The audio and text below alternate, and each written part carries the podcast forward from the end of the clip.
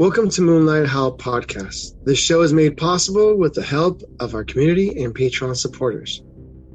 To show your support, head on over to patreon.com forward slash moonlight howl and pledge $5 a month and receive exclusive content and merchandise. As always, we thank you for the support and hope you guys enjoy the show. In this episode, we will talk about the Pet Sematary films, compare and contrast both the old and the new, dive deep into our favorite music, and what we would love to hear from you, new local music scene. This is what's happening this week in Southern California. Monday, April 25th, the band Fast Times will be playing live at the Whiskey Go Go. April 27th, the Breakfast Club will be performing at the City's Restaurant and Lounge in downtown LA. Friday, April 29th, Prayers will be performing live at the El Rey Theater in LA at 9 p.m. For more info on these events and details, please visit us at moonlighthowlpodcast.com and check out our community calendar for more details.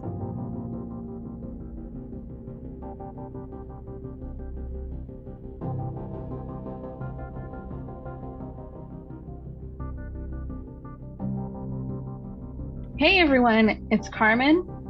It's Tony. And welcome to another episode of the Moonlight Howl podcast. So, how have you been, Tony? I've been pretty good, man. Just freaking work, work, work, but finally got a little bit of time. Yeah, same here. And also juggling a bunch of appointments. Um, yep. Yeah, so in this episode, it's going to be a little different, a little brief. We just wanted to go ahead and just talk about all our favorite stuff so we can go ahead and streamline that with you guys. Again, this is 100% a podcast for the people. So don't be shy to share your ideas and thoughts on it. We love your feedback. All right, so here's uh, one thing I told Carmen about a couple weeks ago. For all of you listeners out there, there is a show that I like to do at least once a week. Every time I go have tacos, I, I have to watch this show once a week um, if you guys go on YouTube and you guys just put animated scary stories, I highly recommend you guys watch all of that because it's actual stories from actual people. And what they do is they take your story and they make a, a, a cartoon out of it.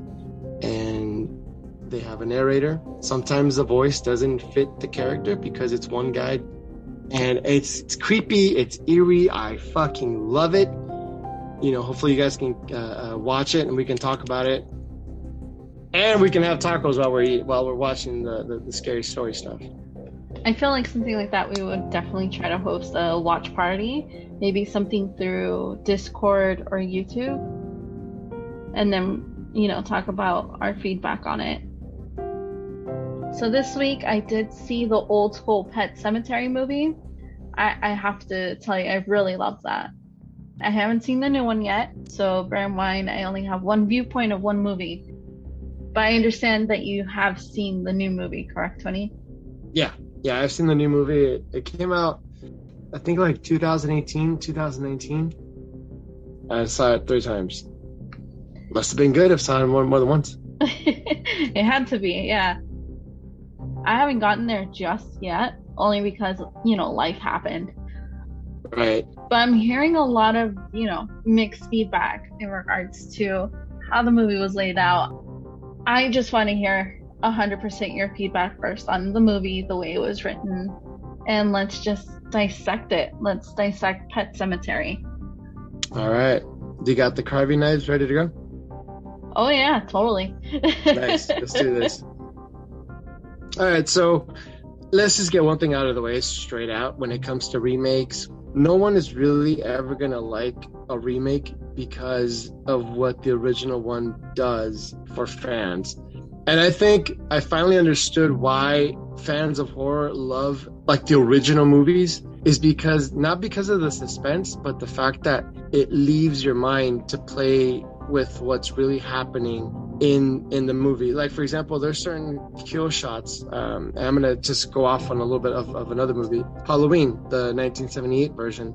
That there's yeah. certain spots of that movie where like you don't really get to see the full kill on shots, the the gore, the the all. You don't get to see that. it, it's kind of like you see Michael Myers, he's about to stab you, and then all of a sudden it cuts to a different scene. And it just leaves people wondering as to like, what the heck happened to that person? Nowadays, everyone has to see the gore, you know, all that throws people off a little bit because, you know, it, it takes away from the suspense, from your mind going to different places.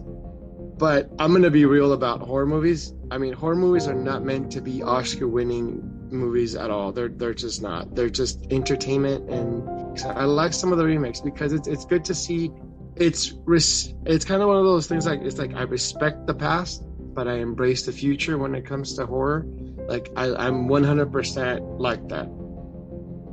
When I saw the first the the remake, I thought it was a little slow for me but I did I do remember liking the suspense about the movie. It wasn't extremely gory. Certain parts of the movie kind of left you wondering, like, oh my gosh, what the heck just happened here? But it kind of left you wondering what happened to that person. And I will respect that 100% about the movie. It kind of reminded me of how, like, the old 80s movies were, were done.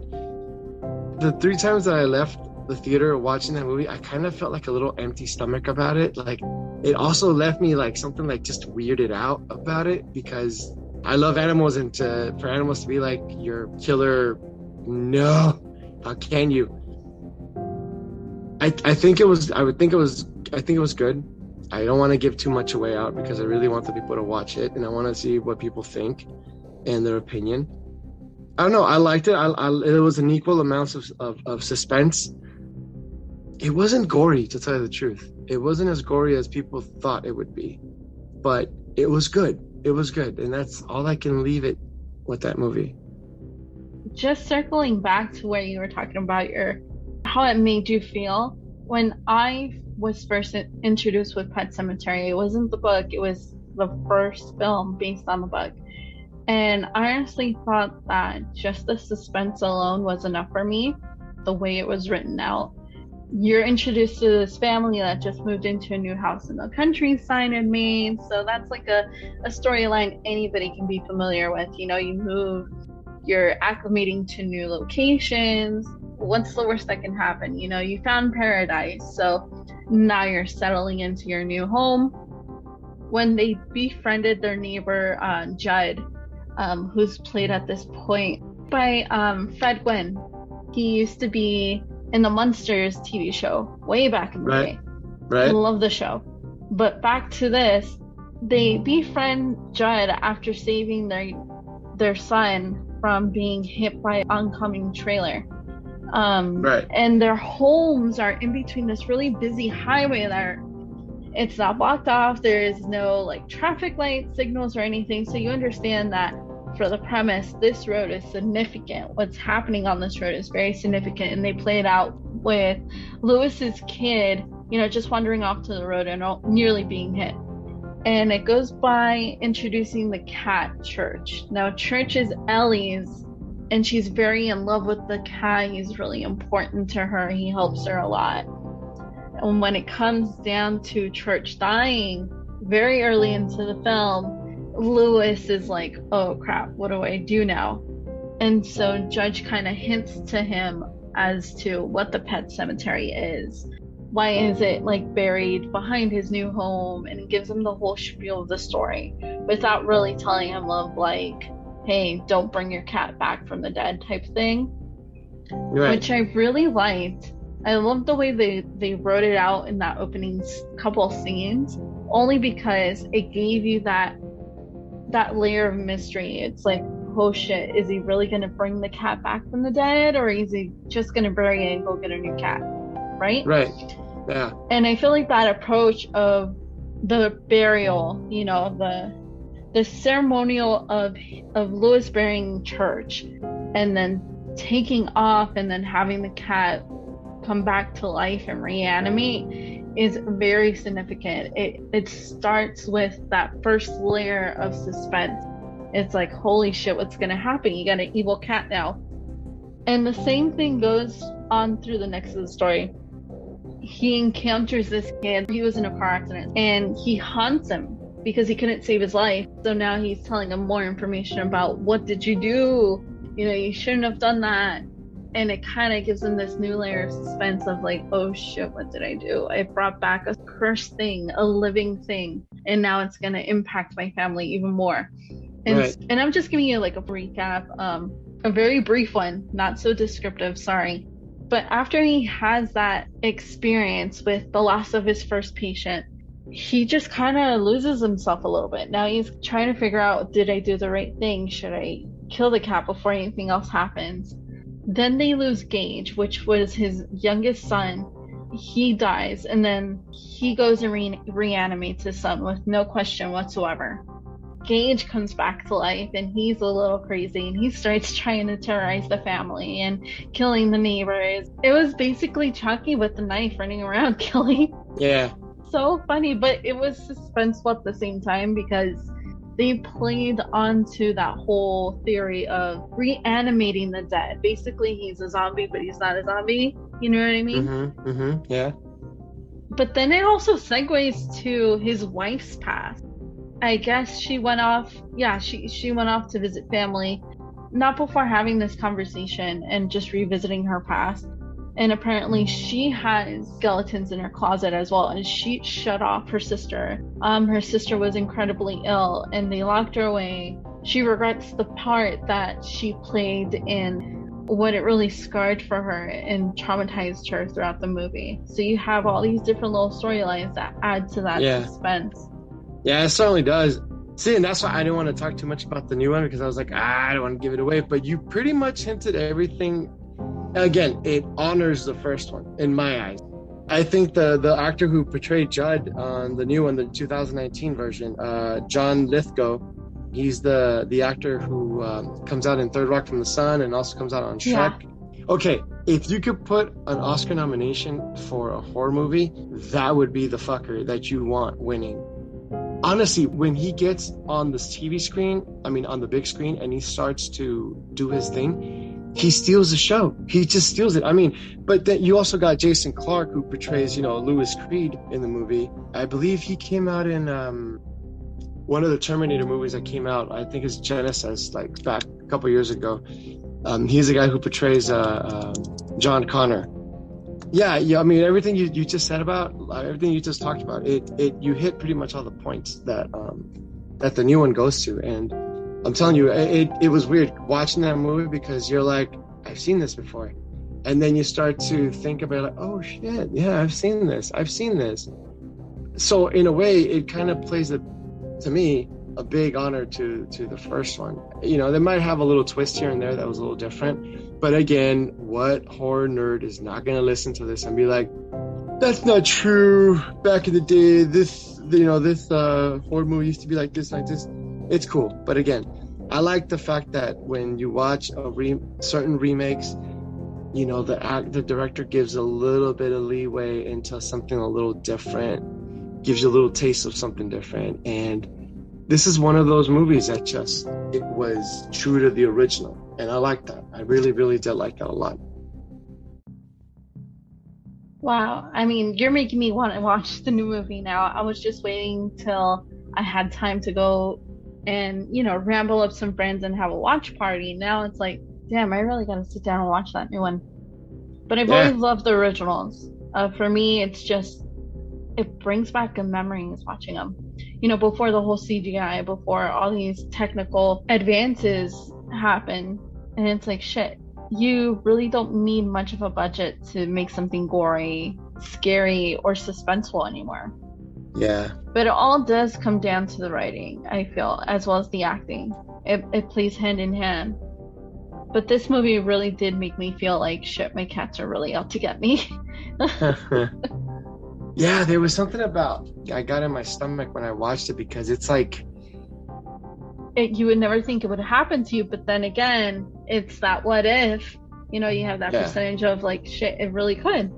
Yeah and the fact that they use that same area that same the same property to bring back their kids from the dead i mean there's there's definitely a lot of trauma from the parents side i mean you know it kind of like makes you think like would you bring your loved ones back would you want them to go through that and it, it just made me feel a little uneasy watching the remake of this movie and But I liked it. I liked it. I liked it. I think the whole storyline is spot on, which I really like. I feel like with all these added layers, all these elements of death and the supernatural, it does come to question your own beliefs on whether or not you feel like it's ethical and it's right for you to bring back a loved one. You would for right. a pet that you love no matter what. You totally would. But a loved right. one, you don't know how that will experience to them. Um, and just moving towards, you know, their soul. Will will they come back intact? You know, that's that's the big right. end. Yeah. I feel like if I I was penned that question, depends on the circumstance. Right. That's all to get you. There's a there's a, a, line that I like that Boris Karloff says in Bride of Frankenstein. He says, "We belong dead." I mean, the dead monster's telling you pretty much, no, no, no, leave it alone. We we belong dead. Just leave it there. You know, certain movies tend to tend to make you think deeper about certain subjects like this. You know, would you bring someone back from the dead? Would you bring back a loved one? What would you do, and how would you handle it? It's not so much would you, it's how would you handle it. I think how would your family take it if you did that and you just ta-da brought this person back how would they handle that you know would they receive you with open arms would they receive that person with open open arms or would they just be like uh i don't know dude i feel like that part i would throw in the what i hate about both the movies it really does bring you into focus and question everything and it questions your ideals of whether or not it's appropriate, whether or not it aligns with your beliefs, and what it'll make everybody around you think. But what would you hate about it? I mean, I mean that's a good question. I would have to rewatch it again. But um, if I remember correctly, the one thing that kind of bothered me a little bit was how the dad in the movie, he was Louis Creed. There's something about that actor, well, not the actor, but the character himself that just made me feel a little uneasy about the movie. It wasn't even so much bringing back the dead. I think it was this train of thought that just made me feel a little uneasy. But yeah, it's something that definitely, I, I think it was him, the one that made me feel very uneasy about it. I think it was his train of thought, how how he handled the situation, you know, for, for the death of, of, of one of his kids. But then again, who was in the right state of mind when things like that happen? You know, no one is. I don't feel like we're ones to pass judgment on Louis if we were in that situation and a part of that family. Because we would all have our own ways of handling a situation like that. But for me, what I hate about the whole um, story and the plot line was the fact that Judd introduced the option of bringing back Church the cat to life. Yeah. And not really giving him more of a heads up or a, a, broader warning like hey by the way this this and this will happen and you know your life will be horrible and you know your family will hate you for it no he briefly touches on the subject and leaves it as an open-ended suggestion as to hey i understand your daughter ellie really loves this cat that just died why don't you just bring it back to the dead you know he just casually brings it into the conversation and says, "Hey, this is an option for you." Right. And doesn't really discuss, "Oh, by the way, this is all going to happen to you." No, it's like I feel like he's 100% set this in motion, but also I feel like he wanted it to happen. Yeah, I kind of got that. Kind of, um... kind of giving that vibe of he really wanted to see his neighbors die, knowing that it's happened before and knowing the outcome too. It's like shit. Yeah. I mean, as much as I love Judd and his character, I feel like he set this in motion. He gave that suggestion, and he didn't really do much to stop it. Would it be the villain, or would it be more like the protagonist in the movie? Mm, that's a good question. I would say villain only because he kind of he kind of persuaded him into opting into, hey, reanimate this corpse it'll make your life a little better. You know, it won't be an inconvenience for your child. Yeah, I feel like his character could have weighed the pros and cons. I, I even think he probably at one point he probably even re, you know brought one of his pets back from the dead. How would he know? Exactly. He would only know because he went through it himself or someone close to him did it. Yeah. Wait, wait, wait. in the original movie, he does go into details as to why he knows that, because him and his friends did that. It was a big thing. They took part part into it, but it was briefly touched after Church came back to life, came back to his back door and asked him if he was okay, and kind of told him uh, he went through a similar thing with his friends, and they vowed never to do that again. But seeing that he saw him in that situation, he thought it would be an answer. Yeah. That ending, though, for me, at least on the new one, that ending was pretty good. Pretty good. It was kind of very sinister, and I liked it. At least on the new one. I don't remember. I don't remember too much on the, on the old one, but at least on the new one, I remember I was like, "Whoa, dude!" Like, I really was... gotta watch the new one to see how they both compare, maybe we can do like a full on episode on that later. But I remember for the old one, it was really creepy because you had just finished seeing Gage. You just finished seeing Gage attack his dad, and then Louis injects him with a morphine shot to kill him. For some yeah. reason, I don't know why, he had to inject him with morphine.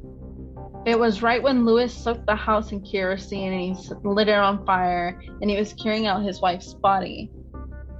But then once once he's waiting, he's pl- I guess he's waiting at night close to the kitchen door, and then Rachel reanimates, and he knew that was going to happen. So I guess he was trying to wait until she came back and killed her, but it didn't show him physically killing her. It just kind of dropped the scene from there. Because by then he had already knew what he did with Gage and what he did to Church what happened to his wife Rachel well, to me, I felt like it hinted at is it worth it? Is it worth bringing your loved one back to the dead?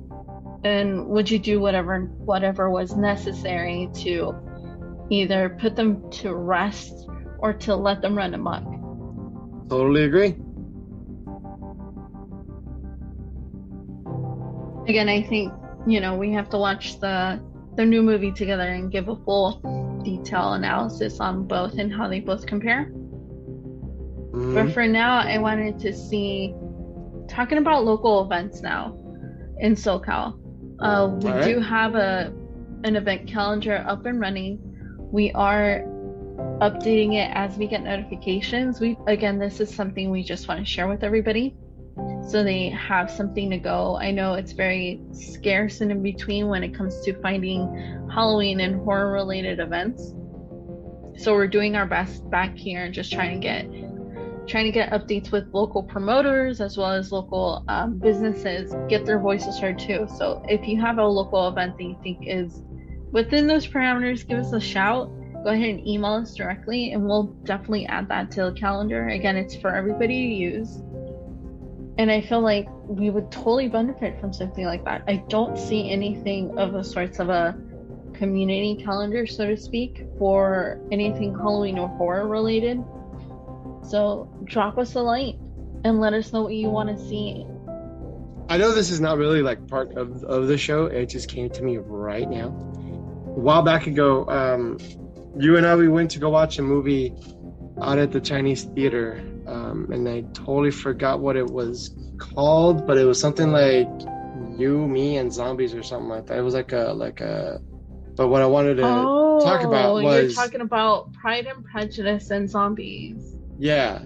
Um, I remember what I wanted that. to bring up was when I went out there before I took off out there. I just wanted to see what was, what was around Hollywood and stuff. And um, there are some theaters. I can't remember the name of them for the life of me, but I know I have them somewhere in my notes. But there's a theater or two that still plays old movies, like old black and white movies. And apparently, the movie theater is haunted. I have a feeling I know which theater you're talking about. The name is escaping me. yeah. Um, I'll, I'll remember, but believe me, I'll remember. I want to say it was the Egyptian, but I'm not quite sure. That'll be something we need to research and bring it back on this show. Yeah. The Ramones, they actually did the song for Pet Sematary. It came out, I believe it did come out in the old movie, the first movie but I don't remember. I'm not that familiar with the rest of the soundtrack for Pet Sematary. All right. Music. I love freaking music. I feel like everybody yep. has a certain type of music they listen to throughout the day, especially if they're working. Um, mm-hmm, mm-hmm. But I think for us, it's always been a constant, just a constant parallel as to what we're listening to all the time, and it's hor- Halloween and horror related music.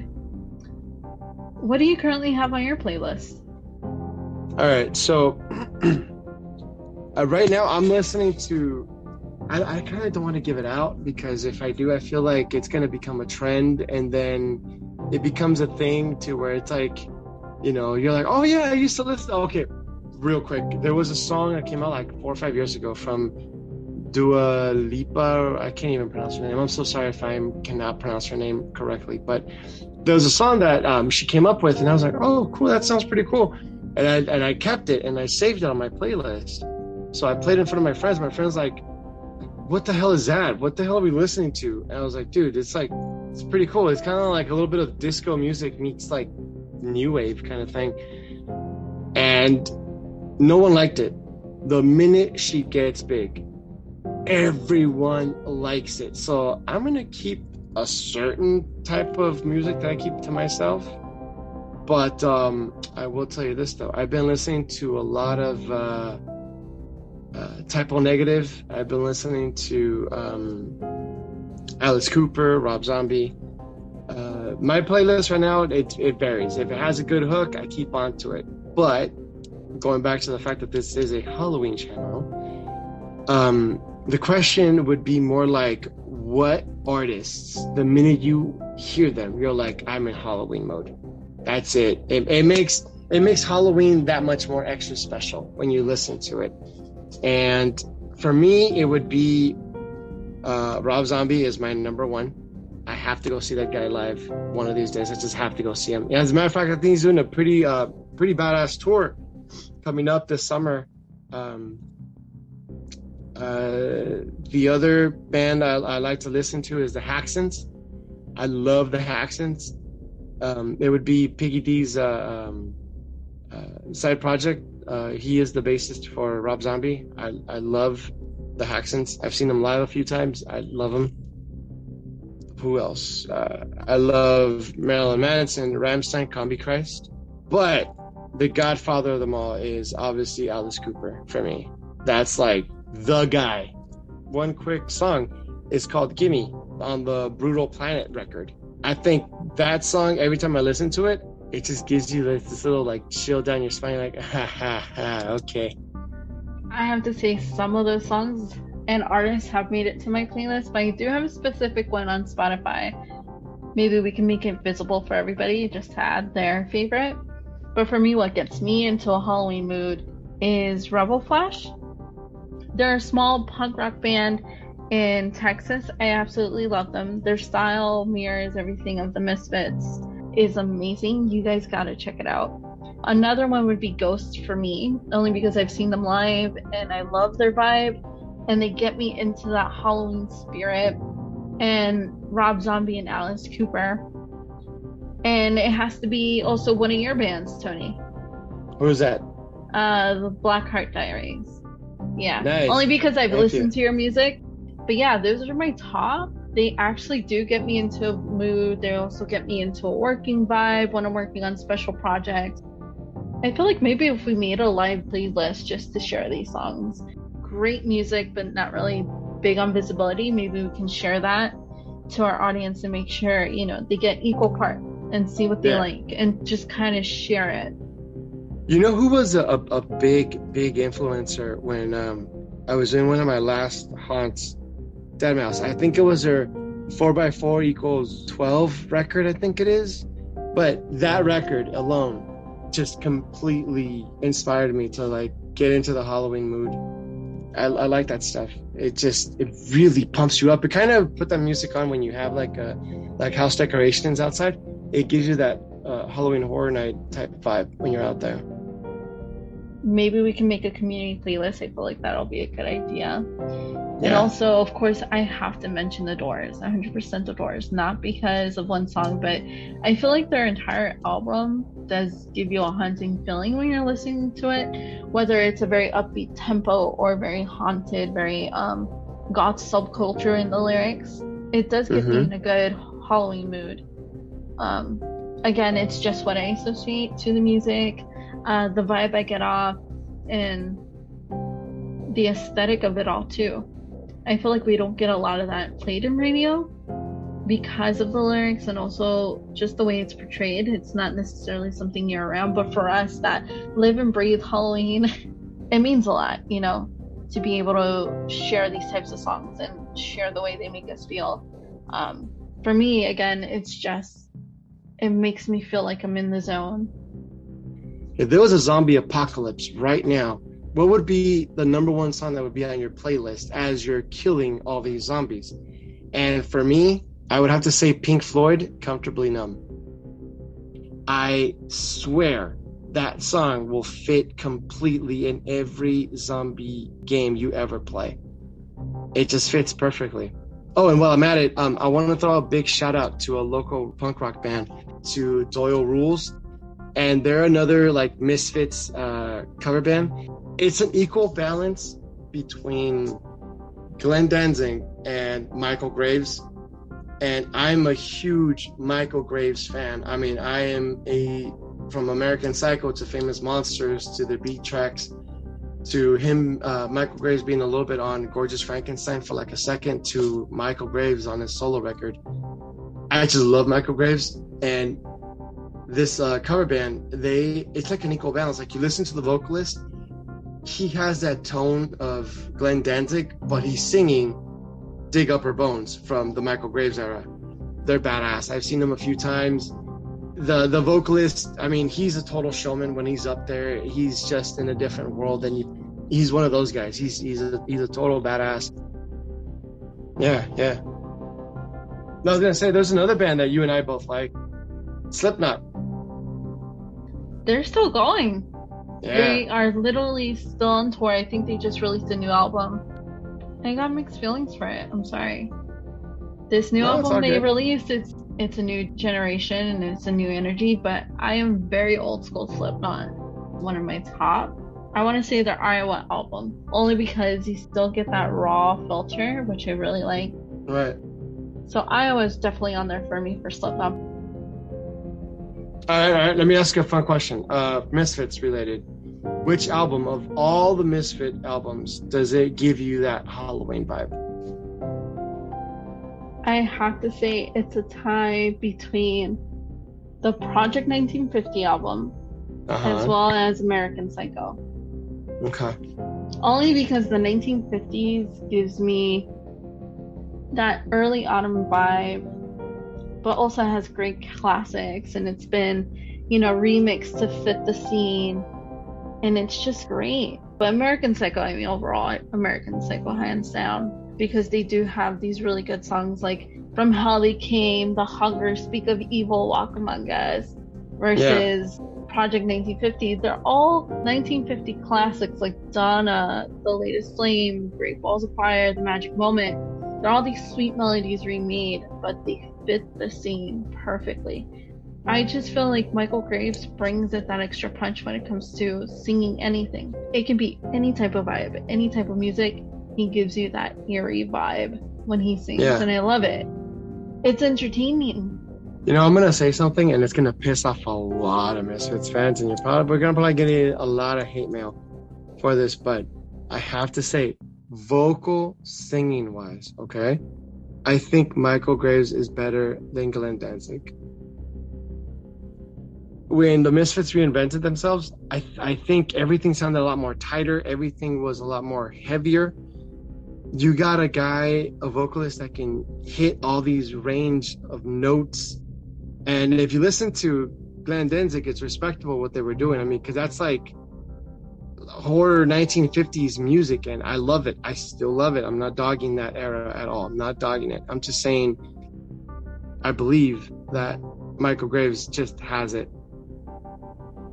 Well, there's no doubt about it. I mean, Michael Graves can do anything you throw at him. But the thing is, I wouldn't pit him against Danzig only because Danzig does deliver, and he delivers a particular style when it comes to his vocal range, which I absolutely love. Don't get me wrong, but to pin them against the other and tell them which is great, I wouldn't be able to give you an answer only because I love both. But I feel like I need to respect them for both being individual artists and what they bring to the table and what they created, you know, when it came to creating the Misfits. And if you haven't heard them independently, I would highly encourage it. I mean, most of their music are, is found everywhere. I typically find it like on YouTube, on Spotify, but I have most of the albums.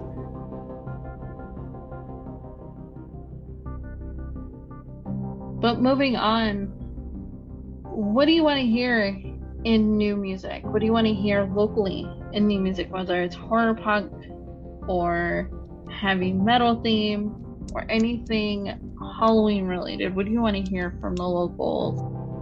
You know what? I've so far right now I've been really into like hearing remake songs. For example, if you've ever watched the show Cobra Kai, I think it's the second first or second season where they play a certain 80s song but they took it in a different direction. That's what I want to listen to. I want to listen to something. It could be even Pet Sematary but give it a very intimate vibe. You know what I mean? Like something totally different. What I like about cover songs, you're playing a tribute to your favorite band, to your favorite artist. So I would like to listen to your rendition of a song that you like, something that inspired you to play. For example, when I saw the new Batman movie come out and they were playing Something in the Way by Nirvana, how they played that song I was like, dude, that was amazing how that was done. And it was slowed down. I mean, don't get me wrong, the, the, the original is just badass and it's intimate, you know, because it's like whispering into the microphone.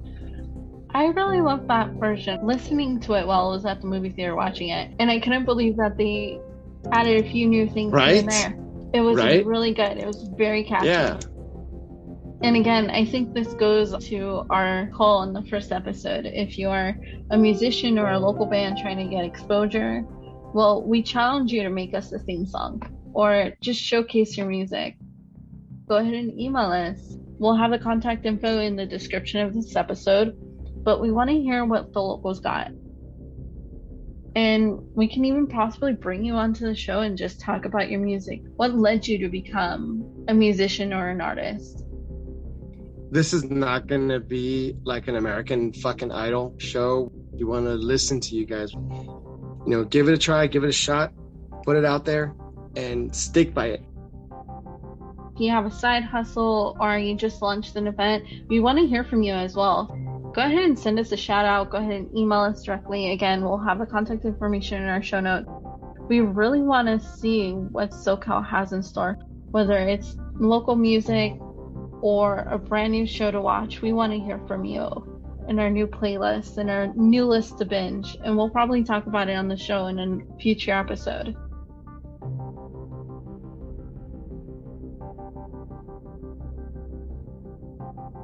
And again, thank you so much for listening to tonight's episode. You can find us on Instagram, Facebook, Spotify, Apple Podcasts, YouTube, and SoundCloud. We'll catch you on the next episode. Good night.